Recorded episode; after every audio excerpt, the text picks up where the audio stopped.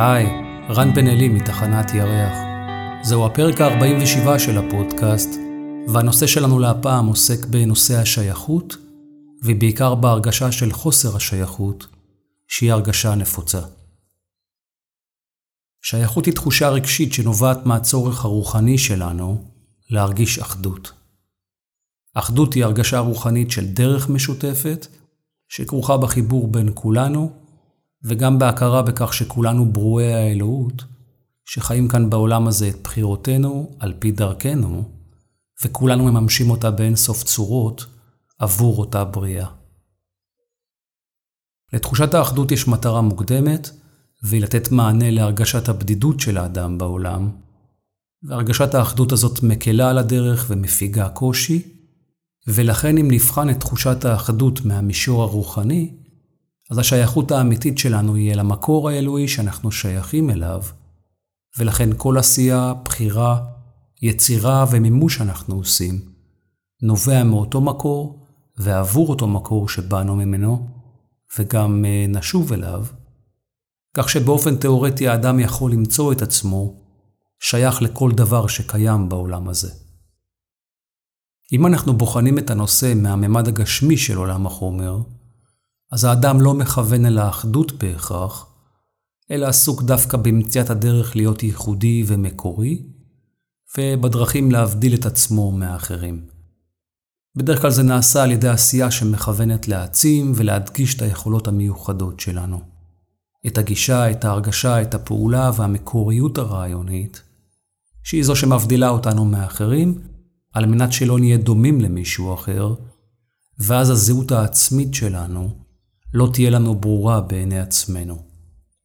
כך שההתנהלות הזאת למעשה מרחיקה אותנו מחוויית האחדות, דרך הצורך לבטא, להחצין, להבליט ולייחד את האינדיבידואל שנמצא בכל אחד ואחת מאיתנו, שאין ספק שעבור מימושו באנו לעולם הזה, אבל עדיין צריך לזכור את המקור שממנו הגענו, ואליו גם נשוב, ובזה חשיבותה של תחושת האחדות והשייכות.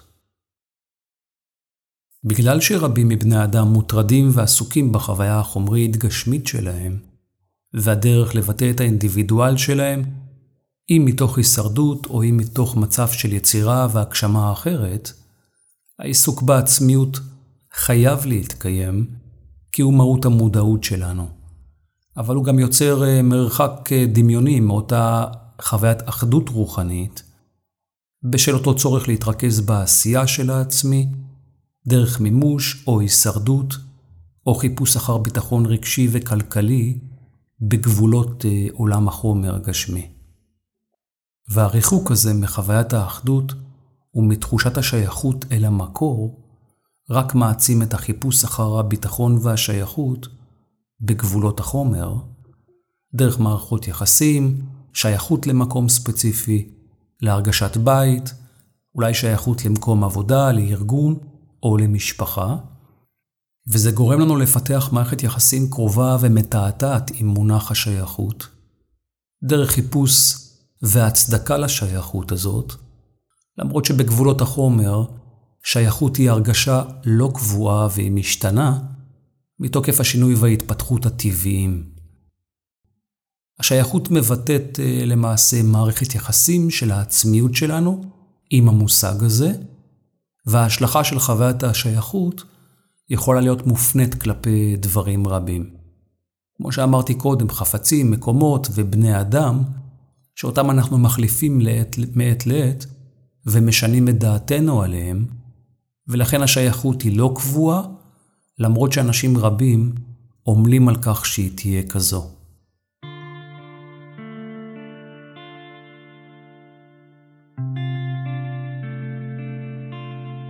אדם אחד אה, הרגיש שייך לעיר ילדותו. כל כך שייך עד שההרגשה הזאת בכלל לא העסיקה אותו. בשלב מסוים בחייו הוא התעייף מהמקום שבו הוא נולד. הוא הכיר את מרחב של העיר שלו, את הרחובות, את העצים, את השוק ובניין העירייה, וגם אה, הכיר הרבה אנשים בשכונת ילדותו.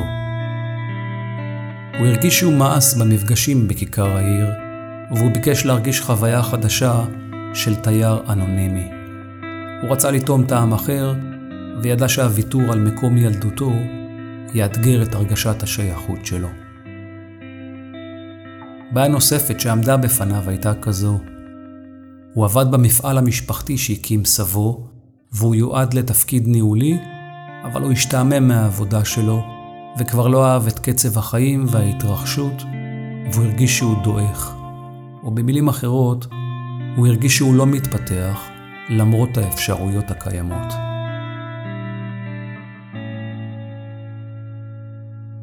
הוא חלם לגור בעיר אחרת, צוענת ודינמית, אבל בכל מקום שבו הוא ביקר הייתה לו הרגשה שזה לא מה שהוא מחפש. בסופו של דבר הוא הבין בעצמו שהוא לא מסוגל להתמסר אל גודל השינוי ואל קפיצת הדרך של ההתפתחות אה, המבוקשת. גם ההתניה של אה, תחושת השייכות בתוך עצמו הגבילה את צעדיו. הוא נשאר תקוע, לא יכול לקפוץ מעל משוכת חוסר השייכות, וכך הוא הרגיש אה, מקובע בתוך תחושת הדעיכה העקבית שהוא חש בעיר ילדותו. בזמנים מסוימים הוא החל לחלום שהוא רוצה לגור בארץ אחרת, בעיר אחרת, שבה נדמה לו על פי הרגשתו שהוא יחוש תחושת שייכות. למרות חששותיו הוא העז ונסע וניסה לגור בעיר כזו מספר פעמים, והעיר הייתה מהממת ומזמינה. החיים היו נוחים וזולים, אבל אנשים דיברו בשפה שהוא לא הבין.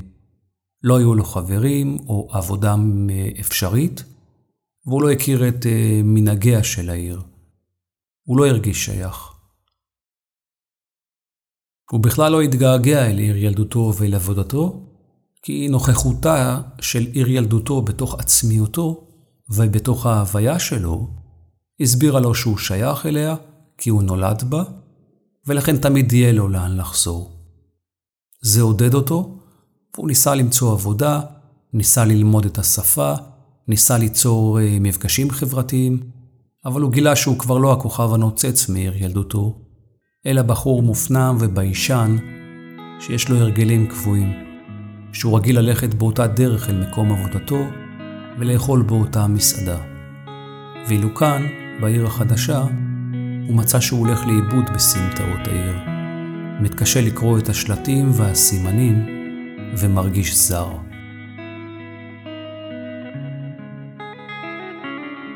הוא שכח שהוא ביקש לחוות את ההרגשה של תייר אנונימי.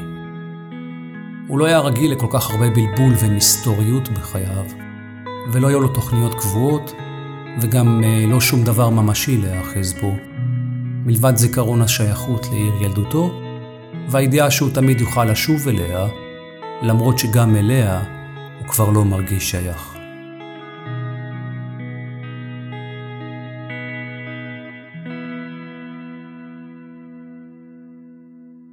הסיפור הזה בא להמחיש את uh, תחושת השייכות ואת היעדרה. הידיעה שתחושת השייכות היא למעשה מערכת יחסים שאנחנו מפתחים עם מקום, עם ארץ, עם עיר, עם מחוז ושכונה. ערך שאנחנו מפתחים עם ומול בני אדם אחרים, כדי שתהיה לנו תחושת עוגן, על מנת שנוכל להסתובב באותה עיר, באותה שכונה או חברה, ונרגיש שאנחנו רצויים. נרגיש שאנחנו לא לבד, שיש לנו מקום ואל לו לחוסר הביטחון להתעורר ולאתגר אותנו, כי אנחנו המקום.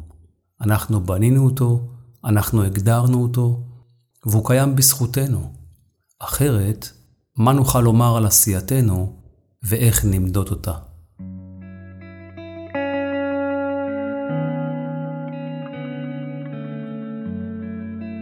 אדם יכול לעבוד כל חייו באותה עבודה. לגור כל חייו באותו רחוב, ללכת באותו שביל, לגור ליד אותם אנשים ולהרגיש חוסר שייכות. אדם יכול לגור בכל מקום בעולם, כל פעם בעיר אחרת, לעבוד בכל עבודה זמנית, לקיים אין ספור מערכות יחסים שהוא יוצר ומסיים עם תנועתו למקום החדש. הוא מרגיש כמו תייר שחש שייכות בכל מקום שבו הוא נמצא. הוא קובע בו את מקומו לפרק זמן מסוים, הוא חווה, מרגיש, סופג ולומד את המקום, ואז הוא נפרד וממשיך הלאה. הוא מרגיש שייך בכל מקום, כי שייכות מבוססת על ההחלטה שלך להיות שייך, ולא על ידי הצורך להתקבל על ידי אחרים.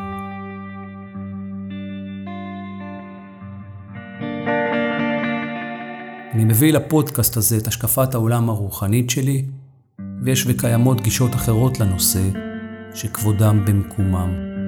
וזהו פודקאסט עם רעיונות ואפשרויות בלבד, ולא אורים ותומים, ולכן זה לא טוב וזה לא רע, לא גבוה או נמוך, ומומלץ להישאר פתוחים. כל אדם בעולם הזה יכול להתנהל כמובן איך שהוא בוחר, וזכותם גם של אלו שהעלו את הרגשת השייכות למקום גבוה ברשימת העדיפות שלהם. בכל זאת אנחנו גרים במדינה שרבים מאזרחיה עשו אה, מאמץ רב לעלות אליה ולהרגיש שייכים. ובוודאי הם חלמו, כמו משפחתי שלי, על אה, ירושלים של זהב, למרות שבחלומות זה תמיד נראה יותר טוב, כי משהו בממד הדמיון מסעיר את הדעת ומצמצם את הקושי האפשרי. אנחנו מדמיינים מצב אה, אידיאלי.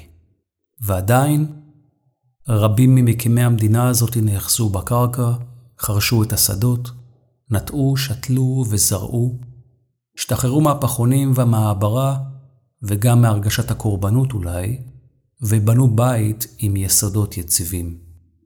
כזה ששום רוח או אויב חיצוני לא יכול להעיף. אפשר להירגע, אנחנו שייכים. המאבק הזה בקרקע והפרחת השממה הוא ממד של עשייה שרק בא להדגיש את החיפוש אחר השייכות, בשל נוכחות אה, ההרגשה של חוסר שייכות. בדיוק כמו היחס שלך אל המקום שחלמת שבו תהיה לך הרגשת שייכות, ומצאת אותה כלא עונה על הציפיות המלאות. ועדיין, כמה מאיתנו מרגישים שייכים? כמה מאיתנו מתגעגעים לארץ מוצאם? לשפה, למנהגים, לאווירה ולתחושה שאולי חווינו בעבר במקום אחר ורחוק. תחושה שלעיתים היא למקום שלא היינו בו בכלל, אבל איכשהו הגעגוע קיים ואיתו גם הפרדוקס. אולי תחושת השייכות הכריעה את העם היהודי שנטעת בעולם, זה שהיה מפוזר בכל נקודה בעולם. חש כתייר, משתלב במקום מגוריו, שומר על יהדותו, ורק חולם על תחושת השייכות והאחדות בארץ הקודש. יש אפשרות שהכמיהה הזאת הוחלפה בכמיהה חדשה, לפרק את השייכות הקיימת במדינה הזו, ולחזור אל הנדודים, ואולי זה מסביר את המרוץ להשגת דרכון זר, שדרכו רבים רוצים לרכוש את האפשרות לבדוק אופציות נוספות של שייכות למקום אחר. ורק נשאר לשאול מה זה אומר על עתיד המקום שבו אנחנו חיים. תשובה שלי לזה היא שלעיתים רק כאשר מתרחקים מתחושת השייכות של המקום, מרגישים בחסרונה. ועדיין בעיני הדמיון, האפשרות להחליף שייכות אחת בשייכות אחרת, נוטה להחליש את תחושת השייכות הקיימת, כי אנשים חיים בהשוואה, ויחד עם זאת, התייר שנע בגלקסיה באופן חופשי, מבלי לחפש שייכות, אלא על מנת לחוות אפשרויות, זו התפתחות רוחנית מעצימה ורצויה, אבל אם אתה מחליף את הבית שלך, את הרחוב ואת השבילים, באותה מהות בארץ או בעיר אחרת, ואינך יוצא מגבולותיהם וגבולותיך, אז למעשה נשארת באותו מקום, רק בנוף אחר. כעת, אני רוצה לשתף אתכם בשאלה שהופנתה אל הפודקאסט בנושא השייכות.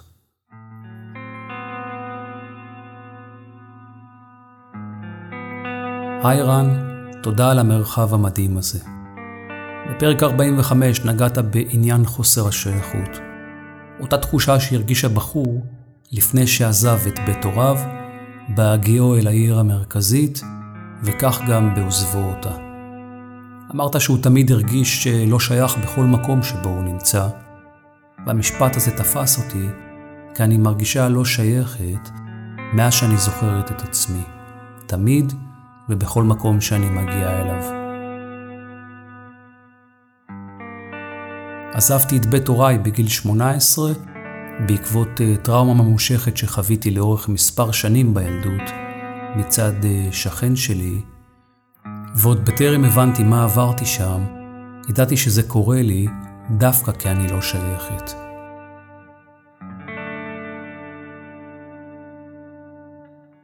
מעולם לא הרגשתי בבית, בבית ילדותי, גם לפני הטראומה וגם לא מאז.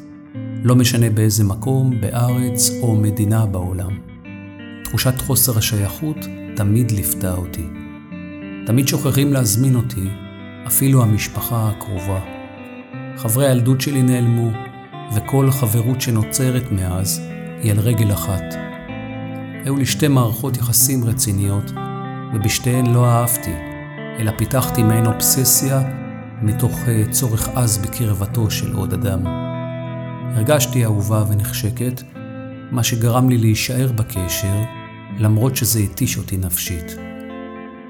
אני חיה כאן מספיק שנים, עוד מעט 26, כדי להגיד שאני מותשת מהניסיון למצוא מקום שיהיה לי לבית, חברים טובים וזוגיות אמיתית.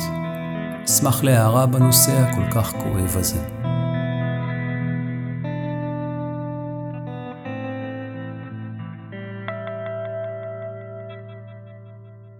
ראשית, תודה על הפרגון והמילים שלך. אני שמח שאת מוצאת את אה, תחנת ירח כמרחב מאפשר ומלמד, כי זו המטרה. כעת בקשר למה שסיפרת ושאלת. כמו שנאמר קודם, תחושת שייכות נובעת קודם כל ממערכת היחסים שיש לו לאדם עם המקום, או עם אדם אחר, או עם כלל בני האדם. ומערכת היחסים הזאת יכולה להצביע על קרבה או על ריחוק, וההרגשה היא זו שקובעת את מידת השייכות או היעדרה, כי אנשים מתרגמים את אה, תחושת הריחוק כחוסר שייכות, ולהפך. ולמעשה, קרבה וריחוק זה פרמטר שחייב להתקיים במערכות יחסים, כי זה מה שמניע ומחזיק במקרים רבים את הקשר הזוגי או החברי, בשל היכולת להתקרב ולהתרחק על פי הרצון, והמתח הזה בין הכתבים הללו, של הקרבה והריחוק, גורם לבדיקת הקשר והודעה בפני עצמך בנחיצותו, או הכרה בכך שהוא כבר לא עונה על הדרישות. צר לי מאוד על אה, החוויות הקשות שחווית בילדות שלך מצד שכנך, ועל אה, היעדר התמיכה והמגננה שהיו דרושים לך בילדות. אין ספק שנוכחות של טראומה ממושכת משפיעה על ההוויה והתודעה, ויוצרת uh, תחושת ריחוק ופחד מפגיעה אפשרית, וזה משפיע גם על המגננה וגם על תחושת השייכות שלך. ולכן אם הייתי צריך לתרגם את מה שסיפרת למודל הקרבה והריחוק, אז הייתי אומר שעל פי דברייך, מהיום שאת זוכרת את עצמך, את כנראה מוצאת שאת רק מתרחקת, ועדיין כפי הנראה לא מצאת את נקודת המפגש עם ההרגשה של יכולת ההתקרבות, ולכן ההתרחקות הזאת שאת חווה מתורגמת לתחושת חוסר שייכות, והיא מופיעה בכל מקום שבו לאחרים כן יש שייכות, והם גם מריעים לה. מקומות, ערים, כפרים, מערכות יחסים, זוגיות, חברים ומקומות עבודה. כל אותם מקומות שבהם את מתבוננת באחרים, שרק מתקרבים ונפגשים על גשר השייכות, ואת אולי מוצאת את עצמך רק מתרחקת ולא שייכת, כי אולי אינך מכירה עדיין את תחושת ההתקרבות או את היכולת להתקרב, ולטעמי עלייך למקד את אה, תשומת ליבך על הנושא הזה. במילים אחרות אפשר לומר, את שייכת מעצם העובדה שאת חיה בעולם הזה. אין צורך לבדוק ולמדוד בכלל אם את שייכת או לא. וזה גם ברור לגמרי שאת עייפה ומותשת מהניסיון למצוא מקום שיהיה לך לבית, חברים טובים וזוגיות אמיתית, כמו שביקשת לעצמך, אבל עלייך לשאול את עצמך לטעמי רק שאלה אחת: האם את מוכנה להתקרב? אם התשובה שלך היא כן, אני מוכנה להתקרב, זה אומר שאת מודיעה לעולם שאת נוכחת בתוכו כעת, ולא חיה בארץ דמיונית ורחוקה, שבה את כל כך רחוקה, עד ששוכחים על פי דברייך להזמין אותך לאירועים משפחתיים. שחברייך נעלמים, ואת מוצאת את עצמך אה, בודדה ומרוחקת. את כפי הנראה מחכה ליוזמה של אחרים, מחכה שיזמינו אותך. אולי את נותנת לאחרים לתחזק את הקשר ביניכם, ואת כנראה עדיין שומרת על הזכות להתרחק על פי רצונך, והגישה הזו מצביעה הרבה פעמים דווקא על צורך גדול בשליטה, כי את קובעת רק דבר אחד בכל קשר. מתי את מתרחקת והולכת? ואולי באופן פרדוקסלי, זה מייצר לך איזושהי חוויית חופש, שהרי את שולטת במצב. אבל לאמיתו של דבר, זה גם משמר אה, שלושה דברים נוספים. הראשון הוא שכנראה שאת מקפידה להתרחק בכל פעם שאת צריכה להתחייב. וההתחייבות היא למעשה הודעה שאת נשארת ומתקרבת. השני הוא שאת כנראה מרגישה תחושת אה, חוסר שייכות בגלל ההתנהגות שלך עצמך ובשל המהירות שבה את מתרחקת כאשר האפשרות של פגיעות רגשית מופיעה. השלישי, שנובע מהסעיף הקודם, את כנראה שומרת לעצמך את הזכות להיפגע בשל המרחק שאת עצמך יצרת, וזה לא מאפשר לרגש להחלים, כי הרגש זקוק ללב בצד השני על מנת לעשות את העבודה הזאת. ולסיום תשובתי רק אומר לך, פגיעות היא חלק אינטגרלי וחיוני בתוך כל מערכת יחסים. כי דרך הפגיעות את יכולה לבדוק ולהכיר את גבולותייך. דרך הפגיעות את יכולה להתחבר אל סך הרגשות שהרגש מבקש. דרך הפגיעות את יכולה באמת לחיות. וכאשר מכירים בערך הפגיעות כהרגשה שעלולה להופיע, ולא מדחיקים אותה, אלא מבטאים אותה בלב פתוח, היא יכולה לאבד מהשפעתה החזקה, כאשר מסתמן שיש אדם מקשיב ומתייחס בצד השני. ואז היא כבר לא כלי נשק ואזעקת צופרים שמכריחה אותך להתרחק, אלא הכרה בכך שגם בתוך מערכת יחסים יש תנודות ואי-ודאות, יש התרחקות הכרחית והתקרבות הכרחית, על מנת לבחור את המקום או את מערכת היחסים בכל פעם מחדש. לאשש את ההרגשה שזהו רצונך. תבדקי בעצמך שאינך נופלת תחת הגדרת הקורבנות, ואינני מדבר על האירוע הקשה שעברת כמובן, אלא על ההרגשה הרווחת במילותייך מקודם, שהעולם מתעלם ממך, שהעולם מתרחק ממך ושוכח אותך, וכאילו שללא הרגשת השייכות, אין לך מקום בעולם, ואת מותשת מהחיפוש. מותשת מהניסיון למצוא לך אה, מקום שיהיה לך לבית, חברים טובים וזוגיות אמיתית. כל מי שעוסק ברוח יודע שבית זה מקום פנימי. ועדיין עולם החומר מבקש ממך להגדיר בתוך עצמך איפה רצונך לגור, מתוך תקווה שמציאת בית חיצוני תעזור לך להגדיר את הבית הפנימי. כדי למצוא חברים קרובים, צריך לדעת להתקרב ולשמור על קשר. כדי למצוא זוגיות אמיתית, צריך להכיר בבשלות לזוגיות ובצורך לסיים את החיפוש ולהישאר. לטפח את היכולת להתקרב כל הזמן, אחרת גם זוגיות מתאימה יכולה להתפספס. זאת עבודה, אני יודע. היא דורשת התמדה ואזכור חוזר על מהות הרצון שלך. אם את רוצה משהו, אל תבקשי רשות, כי סמכות לוקחים ולא מבקשים, ולכן לכי תקחי את זה. תרגילי את האפשרות לצאת ממצב ההמתנה הנצחי. טפלי בנטייה להתרחקות אוטומטית כאשר הפגיעות מופיעה, ובעיקר תפסיקי להתחבא. תגבירי את עורך ותהיי גאה בעצמיותך. על מה שכן רכשת, על מה שאת כן יודעת ועל מי שהינך. אל תגידי מה לא, תגידי מה כן. העולם עסוק באינסוף תהליכים, ואלו שמחכים להזמנה צריכים פשוט להבין שעל מנת לקבל אותה, יש להגיש בקשה. ובקשה היא דבר פשוט מאוד, הרצון שלך. ועבורך הרצון מבטא הסכמה על התקרבות.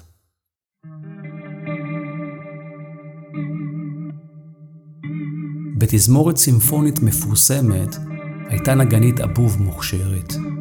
היא הייתה מעולה והשקיעה את כל מרצה מאז ימי ילדותה המוקדמים באימון על הכלי המסורבל.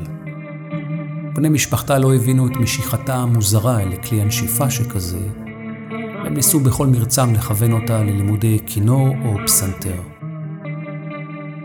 אבי הסביר לה באינסוף צורות ומעללים שתפקיד האבוב בפתזמורת הוא לעתים שולי ולא מרכזי, ואם היא תלמד אה, פסנתר או כינור, היא בוודאי תוכל לשבת בשורה הראשונה, וכולם יסתכלו עליה ויכירו אותה, וכך סביר שהיא תעלה לגדולה.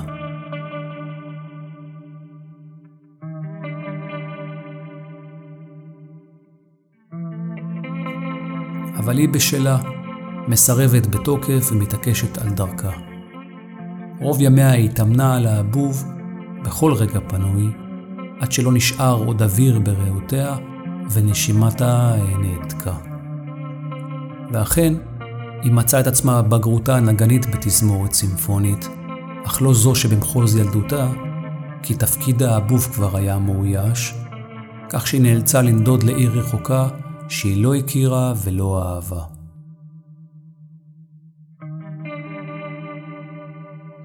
היא מצאת עצמה רחוקה ממשפחתה, מחבריה, משייכותה ומביתה, רק עבור אותו חלום לנגן בתזמורת סימפונית.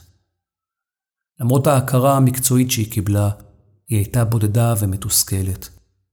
חיי התזמורת היו נינוחים ותומכים, והיא מצאה מעת לעת קשר ושפה משותפת עם האומנים האחרים, אבל עדיין היא הרגישה בודדה, וככל שהיא התקדמה מקצועית, כך היא הידרדרה מבחינה נפשית. לא היה תואם בין רגעי ההתעלות שבנגינתה, שנגעו בתדר מהפנט, לבין הבית הקודר שבו היא גרה, עם התקפי הבכי והצרחות, הייאוש בלילות החשוכים, שבהם הרגישה שהיא גוועת לאיתה. היא המעיטה במזון, לקחה הרבה תרופות, ועשתה ככל יכולתה להסתיר את מצבה. זמנים עברו, ומצבה עדיין היה גרוע. הוריה ומשפחתה היו רחוקים מכדי להיות uh, מעורבים, ורבים מאנשי התזמורת שמו ליבם להתנהגותה המוזרה וגם לסימני הבכי, אבל הם לא ידעו דבר על חייה. הם רק ידעו שהיא יודעת להפיק צלילים מילאיים, וכל עוד היא ממשיכה לעשות את זה, זה טוב לה וטוב לתזמורת. בתוך תוכה ידעה שאם היא עוזבת התזמורת וחוזרת לשייכותה, היא לא תוכל לנגן יותר במסגרת מקצועית. אם היא נשארת בתזמורת, היא כנראה תהרוס את נשמתה וגופה, וההחלטה הזו הייתה על הקשה. באחד הימים היא נפגשה עם הרופא שטיפל בה, ובתוך סבך השאלות על מצבה הרפואי, הוא שאל אותה, למה את מנגנת על הבוב? היא ענתה לו שכילדה היא חלמה לגור הרחק מביתה וממשפחתה. היא חלמה לדבר בשפה אחרת, לגור בארץ אחרת, להפליג במרחבים אינסופיים ולהגיע לחוויה שבה השייכות שלה תהיה בכל מקום שבו נמצא הבוף שלה, ולא הבית או המקום שבו היא נמצאת וגרה. ואותו רופא ענה לה, הנה, זה בדיוק מה שמתקיים כעת. אז למה את מרגישה כמו שאת מרגישה? היא ענתה לו כך, כנראה שלא הבנת. אני האבוב, וכאשר אינני נשמעת, אני סגורה במזוודה צרה ושחורה, ואני מרגישה שאני נחנקת, שאין לי קיום, שאף אחד לא מכיר בקיומי, כי אין לי תכלית, מלבד אותם רגעים שבהם אני משתתפת ביצירה. באותם רגעים שבהם אין לי תפקיד, אני מתה.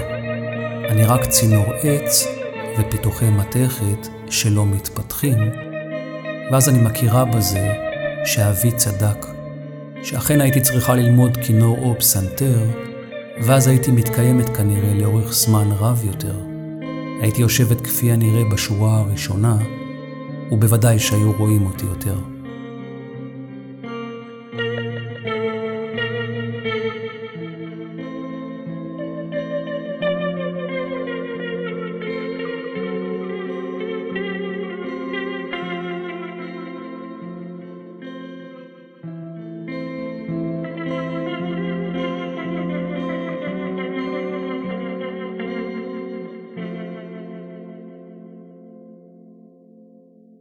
הסיפור הזה בא להמחיש כיצד אה, אנשים שמים את כל מטרת החיים שלהם על נושא אחד, והרבה פעמים מזניחים נושאים אחרים שהם לא פחות חשובים.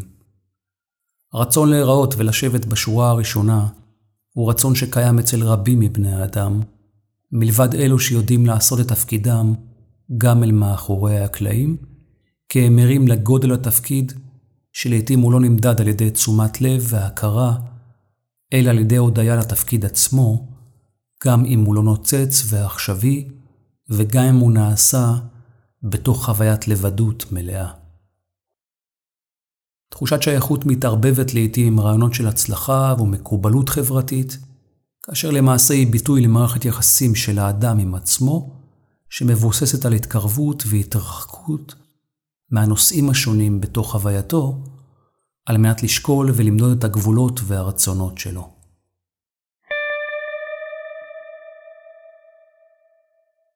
יש צורך ללמוד לשהות בתוך עצמך ולהיות בהודיה כלפי מה שכן מתקיים. חוויית תחייה, הרגשת חוסר שייכות וקורבנות מודדים ומפעילים את הפגיעות שמתעוררת בכם כאשר אינכם מוזמנים לשבת בשורה הראשונה. כאשר העולם מתעלם מכם לכאורה, ואתם מוצאים את עצמכם בודדים. העולם אומר לכם שגם אם יש לכם יכולת לנגן צלילים מלאים, אתם עדיין בני אנוש שיש להם גם מגרעות, שיש להם חולשות, ובוודאי שקיימת בכם גם פגיעות, ולכן על מנת לרכך את אותן הרגשות לא נעימות, מוטב לכם לא לעשות עניין גדול כל כך מעצמכם. ממי יושב איפה, ומשחקי אגו אחרים. אם יש לכם מה לומר, תאמרו. אם אתם רוצים משהו, תיקחו, אבל תהיו גם מספיק אחראים ותישאו בהשלכות. כי סמכות לא מבקשים, סמכות לוקחים. אין צורך לחכות להזמנה, ובוודאי שלא להמתין לסדרן הקוסמי שהנחית עליכם מבול של ברכות ושפע, כאשר לעתים אתם חיים בתוך מזוודה שחורה וצרה, ללא חמצן ואור, ורק מחכים לרגעי היצירה המעטים על מנת לבטא את עצמכם. האם אתם מוכנים להתקרב?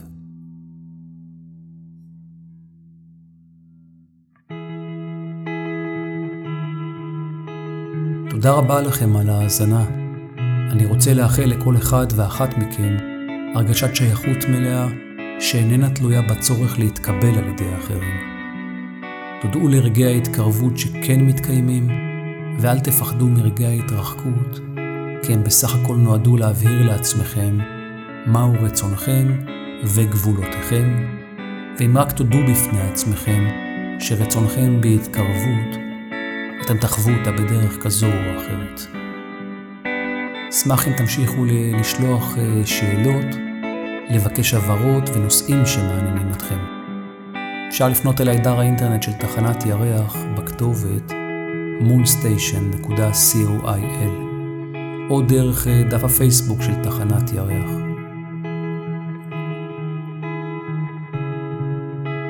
תודה גדולה ואוהבת לעידו היקר על המוזיקה המקורית והמרגשת שלו. עידו נמצא במסע עם עצמו אי שם, כרגע על הרי המונובלן.